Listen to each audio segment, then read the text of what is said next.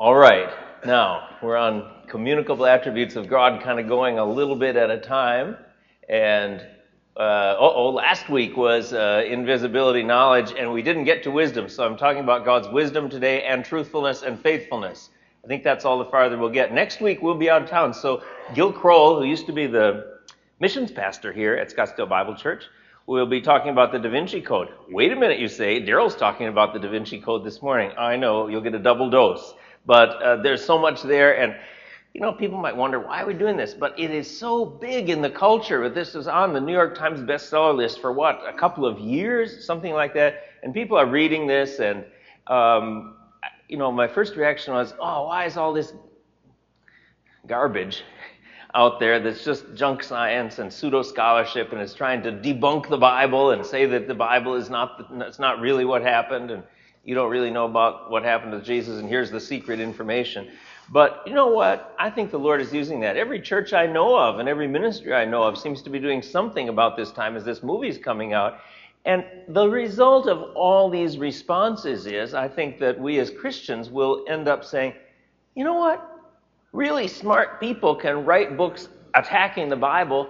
That doesn't bother us because when we do our homework and check out the facts, we have greater confidence in the Bible, ultimately. And I think we went through the truthfulness and inerrancy of the Bible in this class a number of weeks ago, but I think this is a way to kind of reaffirm that. So it won't hurt. You will not have, um, I, there's nobody in this class, hmm, I'll say it again, this way.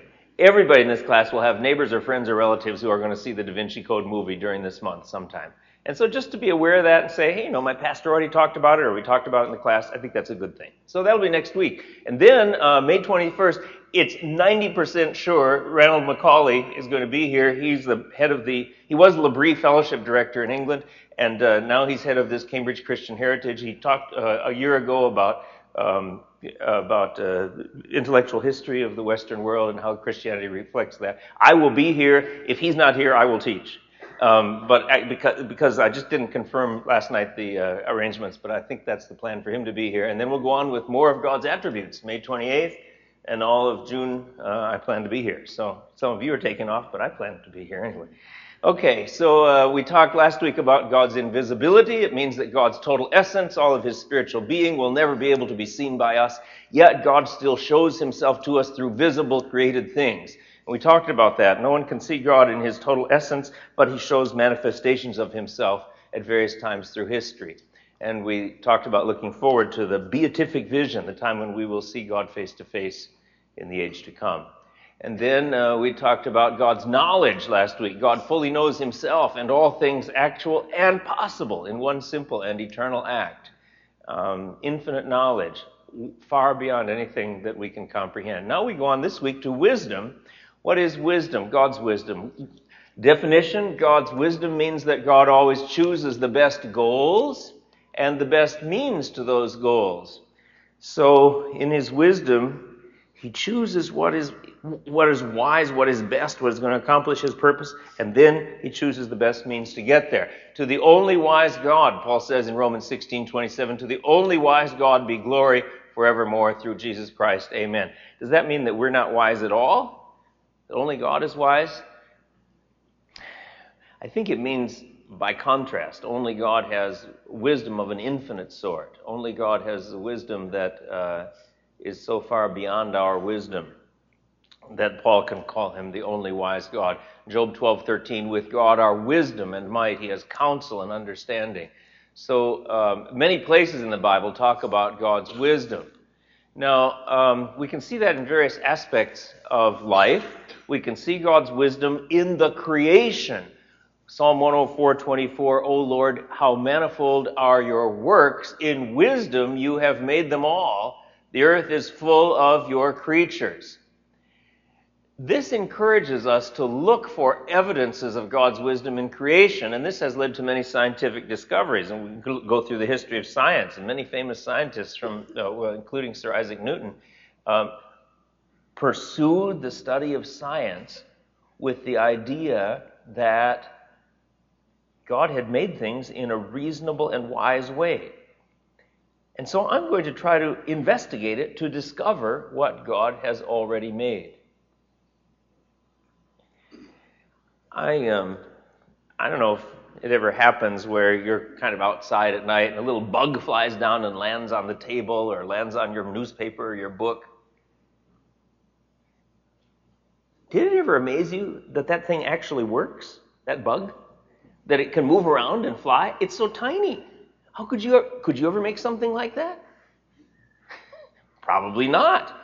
And it has, I don't know, billions or trillions of cells inside it, all working just like the cells in our bodies work, and working in what appears to be an intelligent way. These cells, little factories that change the chemicals around and produce different substances and let this thing fly. There's wisdom in that little bug, just that, that God made it that way. It's, it's amazing. I, I suppose there should be something in us that says, Wow, God, how did you do that? just a little tiny thing. And it works. Um, and then I was thinking about uh, sand.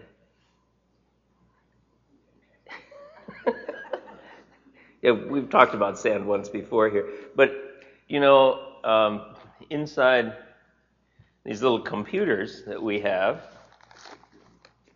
like this cell phone of mine now that has that's kind of has all this information on it.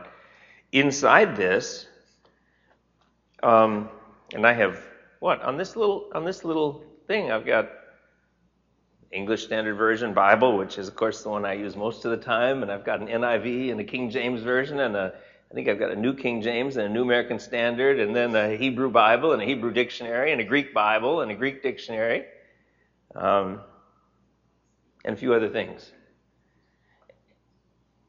What powers all this? It's a little silicon chip and silicon is sand. Now, just bear with me a minute. We went to the Intel Museum in Santa Clara, California, and they have a place where you can test conductivity of things. And you put these two electric probes on a piece of copper, and the needle goes right over to 100. Copper is a conductor of electricity. And then you move the probes over and you put it on wood, and the needle stays at zero because wood is an insulator. It doesn't conduct electricity at all. And then they say, now try silicon. And so you put it on silicon, and the needle goes right up to 50 and stays there.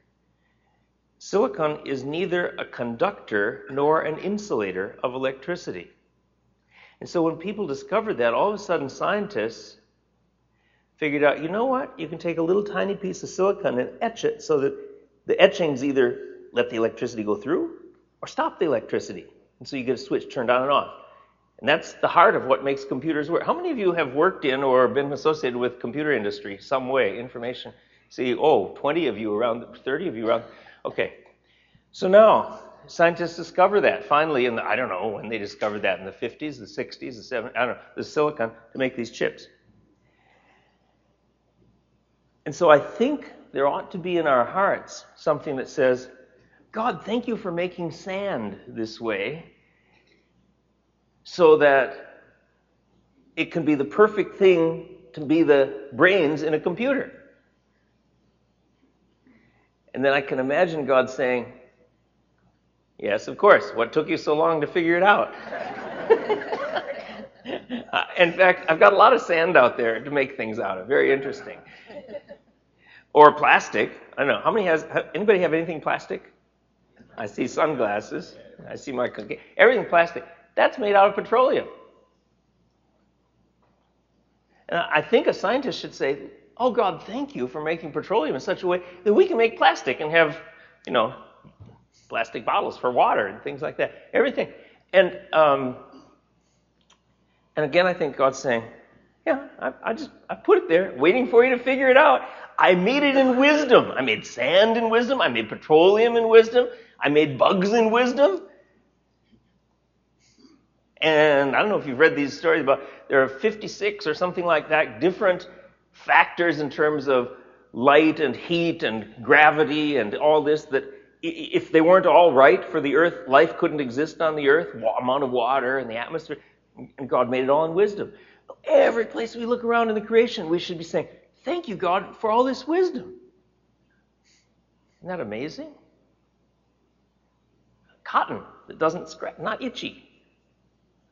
God says, Oh, yes, I'm glad you discovered that a long time ago. I put it there for you to discover. So he made the earth in wisdom. And that means that everything that is kind of, gives the basis for Christians being involved in scientific discovery, searching out the wisdom of God and finding out how wonderful is the world he has made. I think there are thousands upon thousands of more discoveries to be made about simple things like sand and petroleum that can make wonderful things for us that we haven't even discovered yet.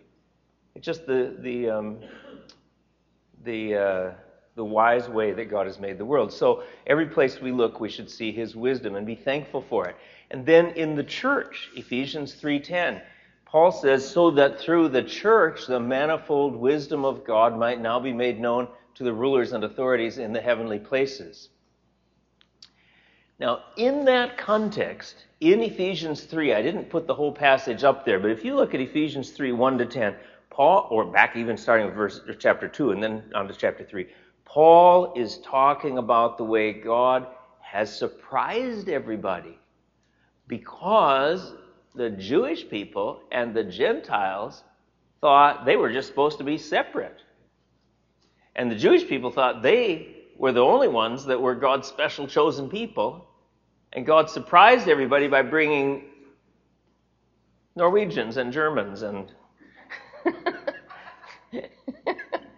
and um, and Frenchmen and uh, and Kenyans and Ethiopians and uh, people from China and Japan and people from Latin America and all the, all these Gentiles into the church. Some of you come from a Jewish background. Most of us, I'd say, come from a Gentile background. And Paul says when Paul preaches the gospel and the Jews and Gentiles together come into the church and they get along with each other, contrary to the pattern of the world where ethnic groups fight against each other and try to destroy each other. When people from all national ethnic backgrounds come into the church and get along together, then Paul says the manifold wisdom, manifold wisdom of God is made known. Manifold, that Greek word poikilos means having many facets, many aspects very uh, diverse and intricate. The manifold wisdom of God might now be made known in the church when Paul preaches. So when I look around at you, I see different people, different backgrounds, different national and ethnic backgrounds, different personalities, different interests, and yet we can all get along in the church and go to Tubac together. and enjoy it. And have home fellowship groups and manna for eight and enjoy getting to know each other. Why? Because God's purpose is to make different people get along. And so He's got the manifold or many faceted wisdom that He designed working in the church. And the church should be, when it's working right, the church should be a manifestation of all sorts of different people from different backgrounds and all walks of life and all nations getting along together astounding the world because it's what the world doesn't do. In the world, people separate just into people that are like themselves. And then Paul says that the manifold wisdom of God in the church is now made known to the rulers and authorities in the heavenly places. I think this means spiritual rulers and authorities, both angels and demons. They are amazed to see that God has surprised everybody and brought together different people in the church. So if you look around right now and you see different kinds of people that you wouldn't have gotten to know other than coming to the Scottsdale Bible Church, you're seeing something to give thanks to God for, for His wisdom that, that we're different and yet God brings us together.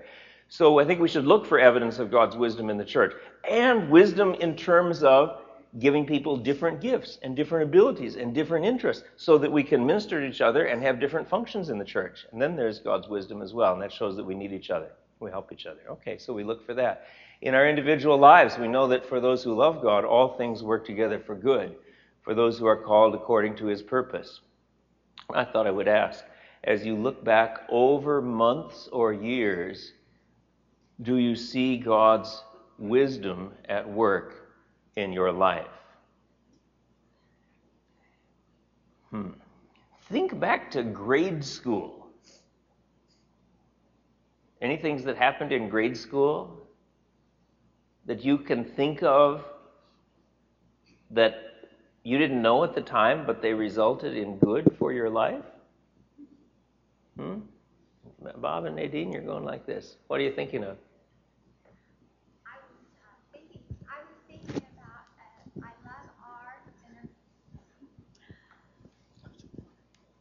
I love art and I love art. And when I was in the fourth grade, I entered an art contest Yeah. and I won. Yeah. And that was a great encouragement to me. Yeah, Yeah. yeah. God, and God's hand was in that a long time ago, and you didn't even know, but it was a life changing. that's right. Okay, good. Yeah. Okay. Well, uh, Bob? I, uh, I remember in grade school so well that I had such a difficulty learning to uh, pronounce words and read. Oh wow. And uh, teachers, uh, uh, I think I'm a little bit ADD, but at any rate, uh, I uh, finally learned and I was so proud. And now I'm a good reader. And uh, at one time it was just, and Yeah. I thought, how wonderful. Yeah. Good. The extra effort resulted in more more ability, right. really. Yeah. Good. Anybody else think back on something? Grade school, long time ago, grade school, maybe high school, something, God's wisdom. Anybody else? You can kind of think, oh, you know, I didn't know it at the time. In fact, it might have been hard at the time. But God was in that, working in that for good. Carol, are you thinking about something? standing in the club room in third grade because I. Okay, let's. Let, we need all to hear about this. Can you give Carol the microphone there?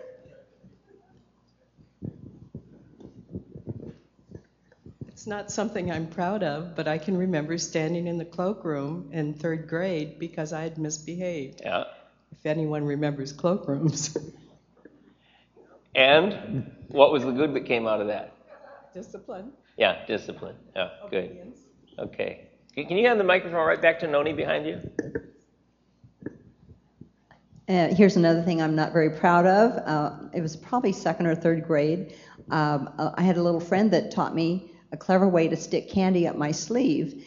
In this little country country school that I went to, there was a store across the street, and um, uh, fortunately for me and for my friend, we were hauled over to the principal's office. And I remember laying, there was a bed in the principal's office back in those days.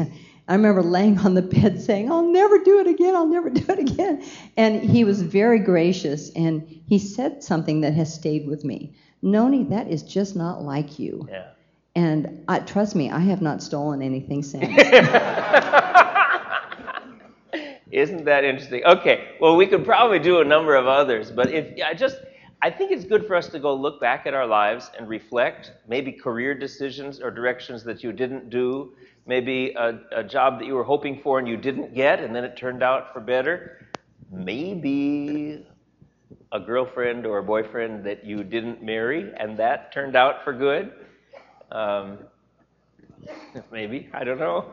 I can think of one or two or three. Anyway, um, and I see God's wisdom that my parents decided to move to Eau Claire, Wisconsin when I was 13, so I could meet Margaret Grudem, who was 12, and we've been married for 36 years now. Isn't that amazing? Kind of God directing, and we didn't know at that time. So if you look back over months, years, you see God's wisdom. Now, here's another thing. Those are fun ones that we talk about. But I think as I talk about this, um, probably for some of you, there are some hard memories too. And I think that this assurance of God's wisdom in our lives is a comfort to us in difficult times when hard things happen. And hard things do happen, and they happen to all of us in this life, and, and that we're not going to be freed from that um, until we go to be, until we go to heaven. And there, it's a question: Will we believe that God's word is true, where He says all things work together for good for those who are called according to His purpose? And there are times like that, and some of you know there have been some difficulties um, with, with the loss of our daughter-in-law in the last year, for instance, that we we do not in this lifetime understand. And it's there where we just choose to take God at His word and believe that He will bring good out of that. And He has a wise plan that we don't yet now uh, we don't now understand. Um, but uh, trusting God's wisdom when times are hard, I think is a great, great encouragement to us. And something that should set us apart as Christians and say, well, God has purpose that we don't understand yet, but He is wise and He works all things together for good. Um, I was going to mention one other thing, and that is national and world events. Um, Jesus said in Matthew 28, All authority in heaven and on earth has been given to me. And then he sent us out to make disciples of all nations. But I do believe that Jesus is still on the throne, and he is directing the history of the world and the history of our nation to bring about the results that he wants. And ultimately, he is building his church. The Bible says the gates of hell will not prevail against it. His purposes will stand. His plans will be accomplished. There isn't any doubt about the way history is going to end. It's going in the right direction. I think sometimes with a nuclear weapons threat in Iran, with we don't know what the intentions are for Russia or China anymore uh, on in the future. Um, there are a lot of things that we could be worried about, energy prices going up, and then I think we should say, you know what? And, and there's and a lot of rise of evil in our culture and our society, but God has His purposes. He's going to bring them about. And I think yet in our lifetimes, we will see much more of the wisdom of God manifested even in the history of the nation and the world. So, God's wisdom. Now, application. When I go through these attributes of God, I want to say, well, are there ways that we can imitate these things? Because Ephesians 5:1 says we are to be imitators of God as beloved children. And so, just like little kids like to be like their parents when they're growing up and they imitate, so we are to be like our Heavenly Father. And here, God has made us in such a way that we can imitate His wisdom in some ways. We'll never be infinitely wise like God is. I don't think any of us will ever, ever able to make a little a fruit fly or a cricket or anything like that that works, especially out of nothing. I'm sure we won't be able to do that. But, um, but we can do some things, and we have an imitation of God's wisdom, and we can ask God for more wisdom. James 1:5, if any of you lacks wisdom, let him ask God, who gives generously to all without reproach, and it will be given to him. Time and again, in ordinary affairs of life, I come to the point where I think, I can't figure out what to do here. If I do this, it's a bad result. If I do this, it's a bad result. I can't figure out. And then I say, oh, I kind of rebuke myself and say, Wayne, how foolish. God has a good solution to this. Lord, will you please figure this out? Help me figure this out. I can't, you know, where you've got a conflict, you're trying to do two different things at the same time and there's no solution. Or you're trying to please two different people who are asking you to do different things at the same time. And there's, there's not a good solution. You say, Lord, well, wait a minute. You have a good solution to this. There is a right answer. There is a right thing to do in all these. And so, Lord, according to your promise, I ask you for wisdom to figure out these concerns of life. So, with all of us, if there are relationship things that you can't figure out, or family or extended family relative conflicts, or financial or job conflicts, or something that you can't figure out, I think the place to start is right here Say, God, I can't figure this out. Please give me wisdom. Please help me know what to do. I believe that there is a right thing to do. Proverbs 9:10 The fear of the Lord is the beginning of wisdom and the knowledge of the Holy One is insight. I think this means if we want wisdom in life, we want to know how to live a life pleasing to God, we start out step 1 is saying, Lord, I I fear stepping outside your will. I fear doing something that displeases you. I don't want to do that. I want to be where you are, where you are guiding me, where you are leading me. And once you start that way, then you're saying, I'm going to live a life that is obedient to God and that is reflective of His wisdom. So God wants us to act wisely, and this honors Him. It shows forth His character. He wants us to gain wisdom. And it pleases Him. So we can, I think, ask Him for wisdom. Any questions or comments on that? Um, we just, we grow in wisdom as, as God uh, as God helps us. So, now, can we see wisdom reflected? Yes, I think any human activity that requires skill and planning is a form of manifesting God's wisdom. Sports. I think, well, I was going to use a football analogy, but I have to use a basketball analogy from last night, don't I? So, uh, there's wisdom on the part of the coaches, on the part of the players, to figure out how They can beat some of the best players in the world by being just a tiny bit better. In fact, last night, a whole lot better than uh, some of the other best players in the world. And I think when we watch that, we can, even for, if we're watching non Christians play, we can say, Lord, you created um, human beings. They're such amazing people that they can do these athletic events. And I think that's why, part of why we enjoy it. I think that in a deep background sense, probably God made us enjoy watching sports because it's a demonstration of how excellent the creatures are that God has made that can play basketball that well, or football, or baseball. And Diamondbacks won seven in a row now last night, right? Oh, yeah. So um, say there's a little bit of, we enjoy that because human beings are more like God than anybody, than anything in the universe, and these human beings are doing a really good job at, at a skillful job at figuring out how to play baseball. It's a game, but I think that the, what's what's enjoyable about a game is the demonstration of excellence in some human activity, and uh, and in, and and competing against others lets you measure how excellent it is, and we see wisdom demonstrated. I think that happens in music and art. Uh, when people are creative and they show wisdom, again, this is far superior to anything that can be done in the animal kingdom. Some of you have musical, or Nadine, you just mentioned your artistic ability.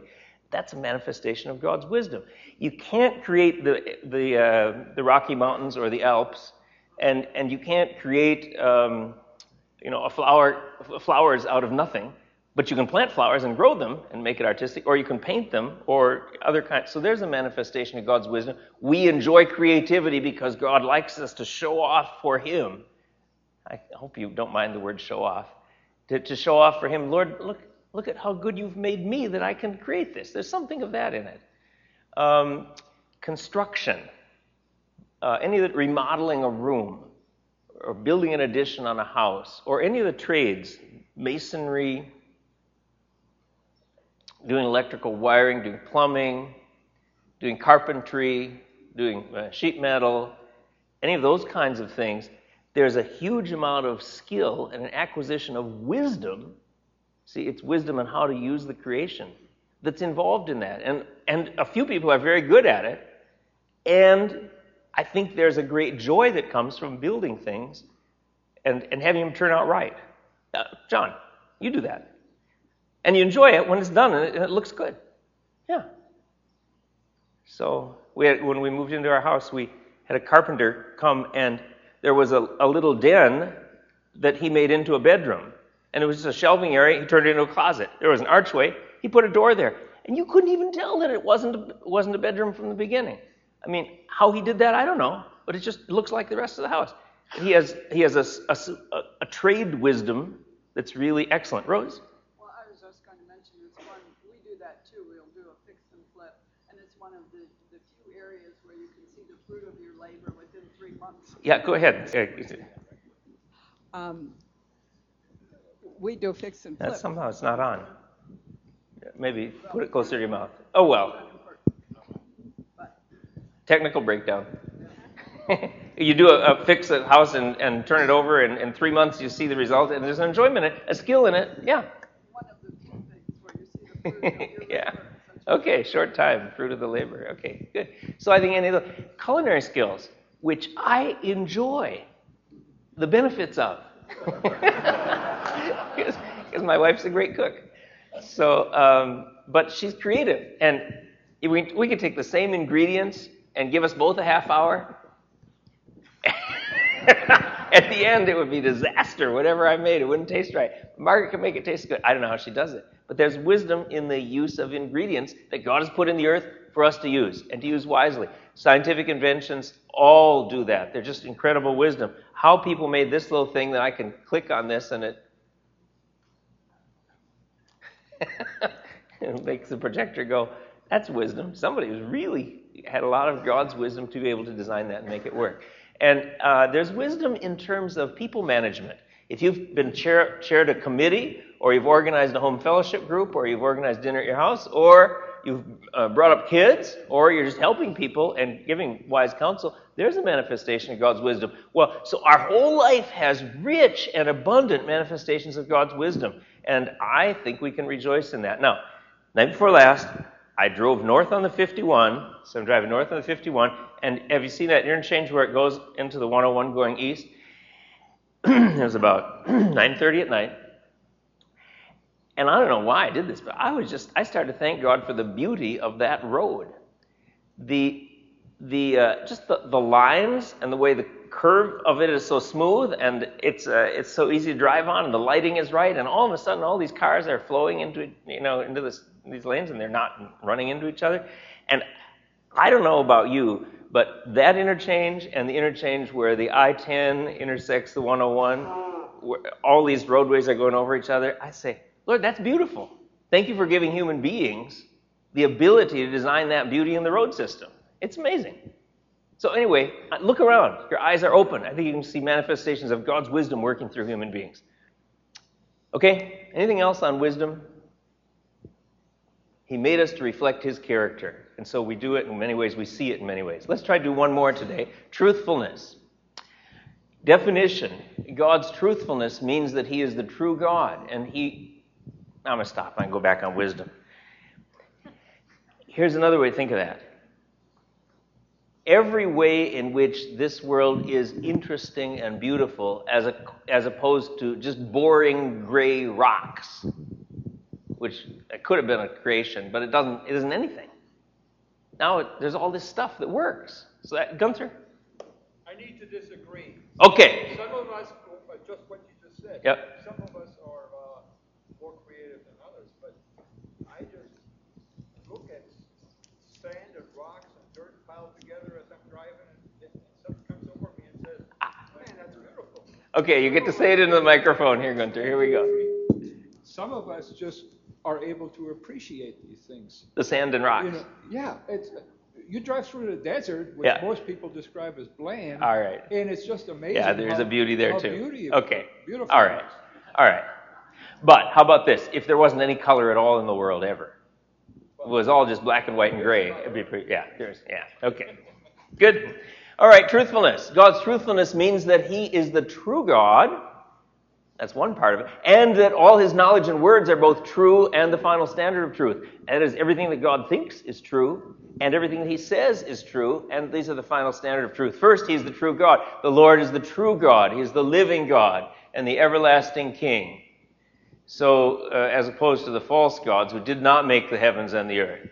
And this is the eternal life. This is the eternal life, said Jesus, that they know you, the only true God, in Jesus Christ, whom you have sent. So he is the one true God as opposed to all the false gods of the nations around Israel or false gods in the world today. Then, God's knowledge and words are true and are the final standard of truth. In the book of Job, we read uh, of him who is perfect in knowledge. So that is everything that God thinks about the world is truthful. He knows the properties of all the things he has created, and he knows them accurately.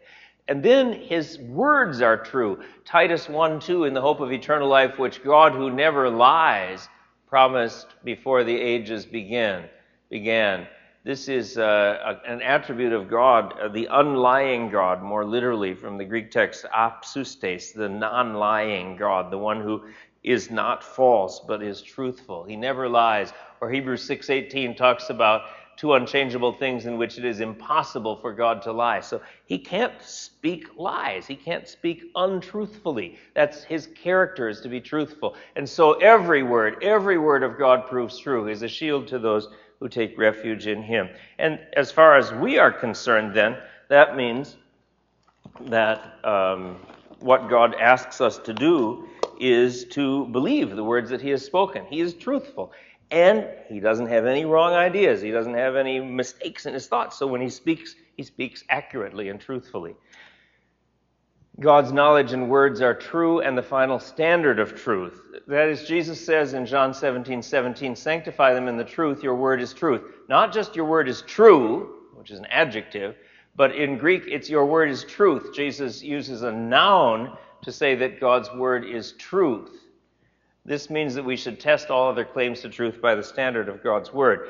Um, I think that's true in every area of life that all of the other academic disciplines in the world have to be measured by the standard of truthfulness of God's Word. I'm going to go, um, I'm scheduled to go anyway, to uh, Biola University the first week of June and spend a week in a just kind of roundtable conversation and seminar with 16 selected faculty members from different disciplines in the university talking about how the truthfulness of the Bible relates to all these different academic subjects, whether I suppose, I, don't, I haven't looked at the list, uh, but uh, um, what are some academic subjects? Uh, chemistry or drama or English literature or sociology or history or um, psychology or biology or um, I don't know.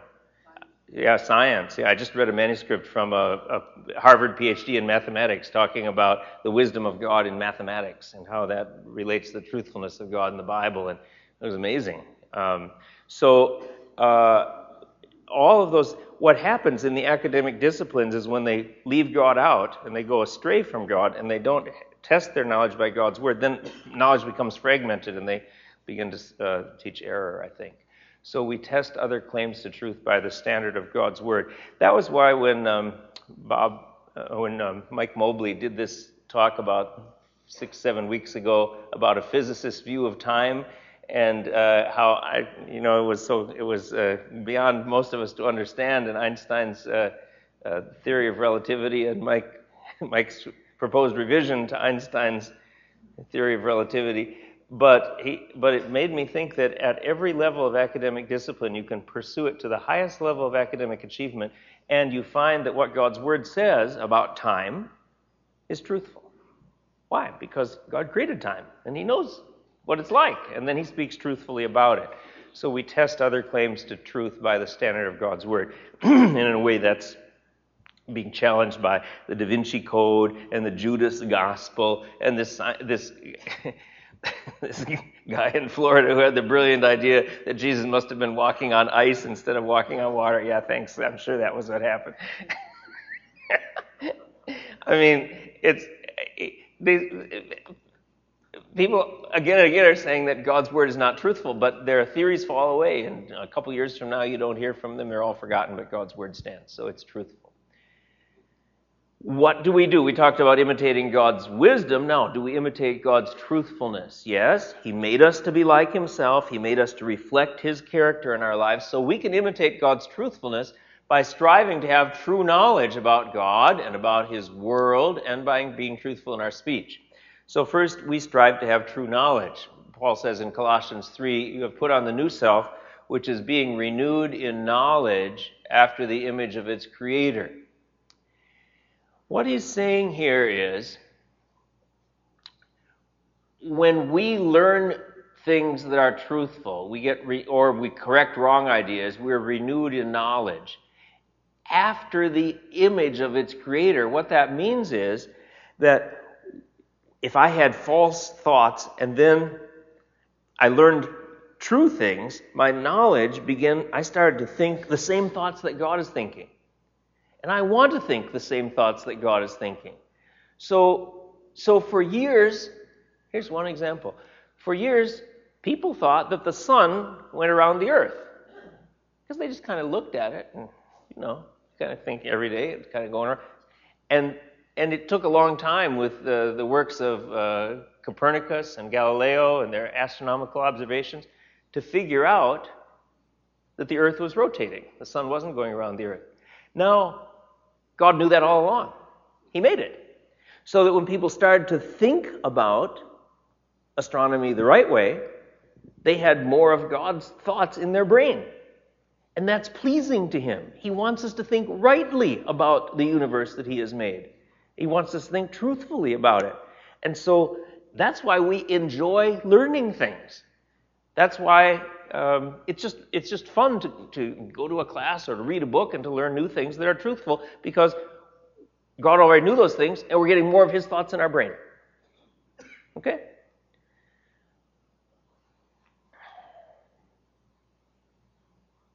And that's why he wants us to think truthfully. An intelligent heart acquires knowledge, and the ear of the wise seeks knowledge. Just as wisdom is a good thing to have, so knowledge is a good thing to have. We can imitate that. So, for all our lives, gaining knowledge is a useful thing. It's a good thing, especially if we do it in a way that's, that's useful knowledge. And then we should speak truthfully. You shall not bear false witness against your neighbor. It's right there in the Ten Commandments. Ephesians 4:25, having put away falsehood, let every one of you speak the truth with his neighbor, for we are members of one another. Colossians 3:9, do not lie to one another, seeing that you have put off the old self with its practices. So there's a lot in the Bible about speaking truthfully. I think this is why we should never lie. By lying, I mean we should never say X is true when X is false. We should imitate God who never lies. He is the God of truth. It's impossible. He can't lie. It's contrary to his character because he's a truthful God.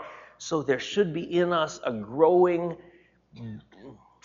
um, habit and conviction that we don't speak falsehood.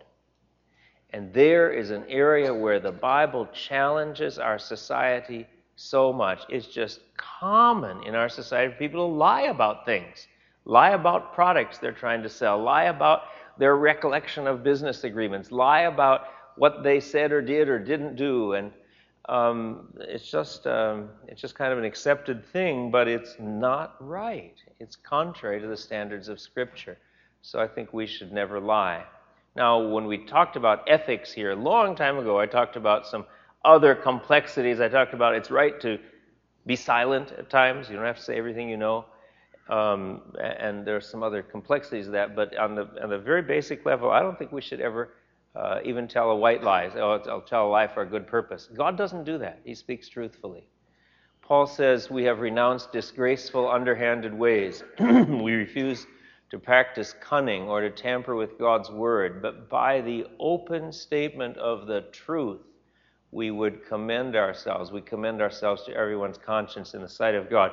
Paul's way to preach the gospel was by the open statement of the truth, not some secret, hidden thing that he didn't want other people to know about. He just say, "Hey, I'm going to lay it out here. Here's the truth." And you know, when we're talking about non talking to non-Christians about what the Bible says, I don't like to beat around the bush and uh, just try to you know, obscure some of the things I wouldn't think they would like in the Bible. I'll just say, look, I'm going to tell you the truth. This is what I think the Bible teaches. And um, that's up to the Holy Spirit to persuade them whether they agree with it or not. Do we imitate God's truthfulness in whatever we say? Are our words trustworthy? And I think in our truthful speech, Christians should be far different from the general culture today. So I just, I just, let me see. Yeah, that. Um, oh, yes. Similar, related to that, God's faithfulness. I'll just, I'll just mention this. It means that He will always do what He has promised, what He has said, and fulfill what He has promised. God is not a man that He should lie. Has He said, will He not do it? He, he will do it. He's a God of faithfulness. And in faithfulness, it's related to truthfulness. When God says He'll do something, then, then He fulfills that commitment. Excuse me imitate God's faithfulness. Similarly, we should always do what we say and fulfill what we have promised. And the question is, are you faithful to your commitments? Do you keep your promises? Hmm. Well, I was just reading in a book that I wrote a footnote that said, if you go to this website, I will post these Greek texts and quotations on this website. And I looked yesterday and I had forgotten to do that. So last night I had to send this email to the office where this can be done, say, could you please scan in these pages and post these on the website? Because it just got forgotten about. And I wasn't, I would said I would do something and I wasn't, I don't know if anybody ever looked. It was really kind of an obscure footnote. but, but I should do it because it was there. Okay? Rather than saying, oh, maybe nobody will ever check it. If we've said we'll do something, we should either get ourselves out of the commitment by talking to the person, say, I'm sorry, I can't do it, or we should fulfill what we've promised. Are we truthful? Do we exaggerate sometimes stories of what has happened? Do we say we'll pray for someone and then not? Or say we did pray for them when we didn't? Are we faithful in our business commitments? when we agree to do something, to pay something, that we do it? To sell something for a certain price, then we fulfill that, even if circumstances change. That is, I think we should be truthful and faithful in our speech and reflect God's truthfulness and faithfulness. Okay. Now, just a few minutes ago, I looked in the back of the room and saw Diane Hakala back there, back from Indonesia on the missions trip. And I didn't figure out, and I think Bob didn't figure out to ask you to say something about that, Diane. What's that? In two weeks, you can do that. It's all settled. Okay, good. Two weeks, you'll give us a report. I'll, I'll give her about five minutes to do that. Okay, good. That's good. Okay. So it's all arranged. I just, I'm looking around and seeing that everybody's, just everything's okay with the class. Any last thing? We've got to get out of here because this is our first, our early morning, so I'm not going to do a, I'm not going to do a song. Anything else? Last comment on truthfulness? Okay, let's, uh, let's pray.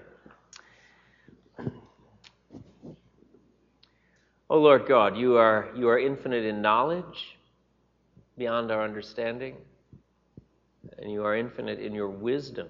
In wisdom, you have made the world and the universe, Lord, so that it works in an amazing way. And you've made us so that our, our minds and bodies function. And you've put us in the church and you've orchestrated events of our lives in a wise way and you are working out your wise plans for the world and for the church. And you will build your church. Your plans will not fail. Lord, we give you thanks for your wisdom. And then we give you thanks for your truthfulness. And Lord, in the midst of a world that mocks truthfulness, a world that is so much influenced by Satan, who is the father of lies, Lord, give us a heart that loves truth and that speaks truth and that delights in truth. Lord, I pray that if there are ever times when we are tempted to speak falsely, that you would convict our hearts so that we would be people who are known as people who speak truth, people whose word is reliable and trustworthy and true.